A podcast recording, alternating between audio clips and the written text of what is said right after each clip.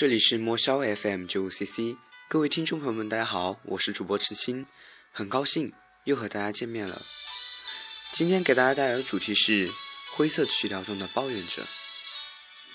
我们都有期许，期许那些我们并不知道是否存在的一切，在这个世界向着沉默呐喊，因为没有目标，因此开始徘徊，在徘徊的轮回中不断的走向沉沦。一开始。总是认为自己懂得太少，于是开始去寻找。但知道的越多，了解的越多，就会觉得自己越加的渺小。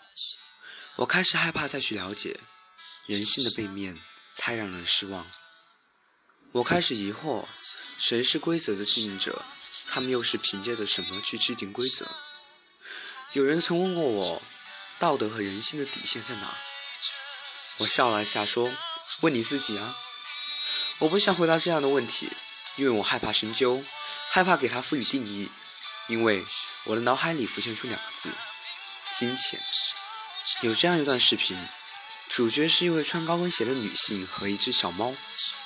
那位女性穿着高跟鞋向小猫的眼睛踩下去，小猫在无力的呻吟中慢慢的走向死亡。残忍吗？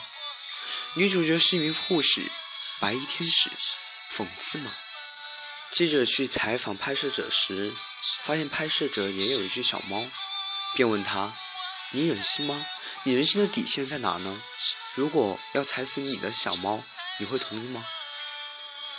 拍摄者淡淡的说：“如果钱够的话，我没有理由不同意。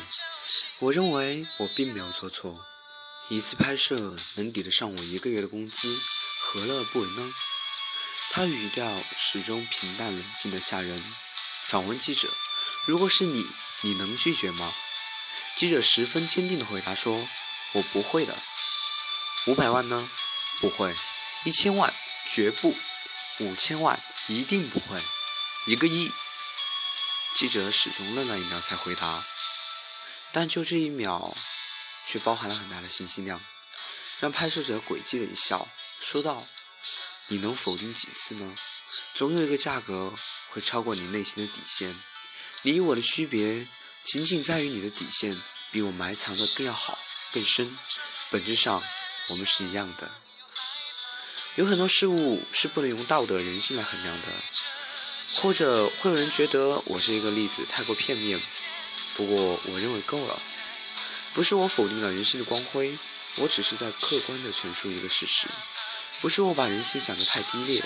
而是有太多人抵制不住诱惑，不要在这类人群中轻易的排除自己，因为谁也不知道自己是否真能做到。我也不例外。我想我这一期节目的角度更像一个抱怨者，希望大家可以成为改变者。回到一下开篇，我谈到规则问题。记得小时候，一到冬天，我就特想吃冰棍。然而，店铺老板却告诉我没有冰淇淋。我疑惑地问着：“为什么呢？”他告诉我：“因为冬天从来没有卖过冰淇淋啊。”现在想想，答案是不是很可笑呢？因为从来没有过，因此以后再也不会有。或许终有一天，有一家店铺走出了第一步，在冬天放下冰柜，却无人问津。问其缘由，他们很自然地说道。因为我们从来没有在冬天买过冰淇淋，我们活在当下，已经习惯了当初，却止步于未来，这算不算是悲哀？思想越加固化，好像一些事已经成为了自然法则的一部分，没有这个东西，好像是理所当然的一样。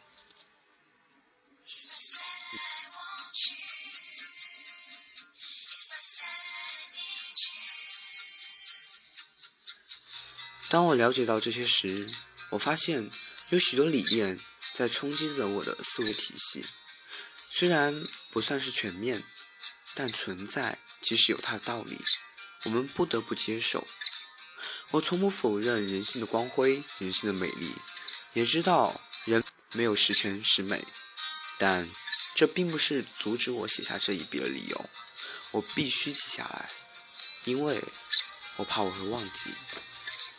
或许，随着时间的推移，我总有一天也会忘记。有人说过我的文字太过灰色，我给自己找到的借口是，只有这样才能警醒自己。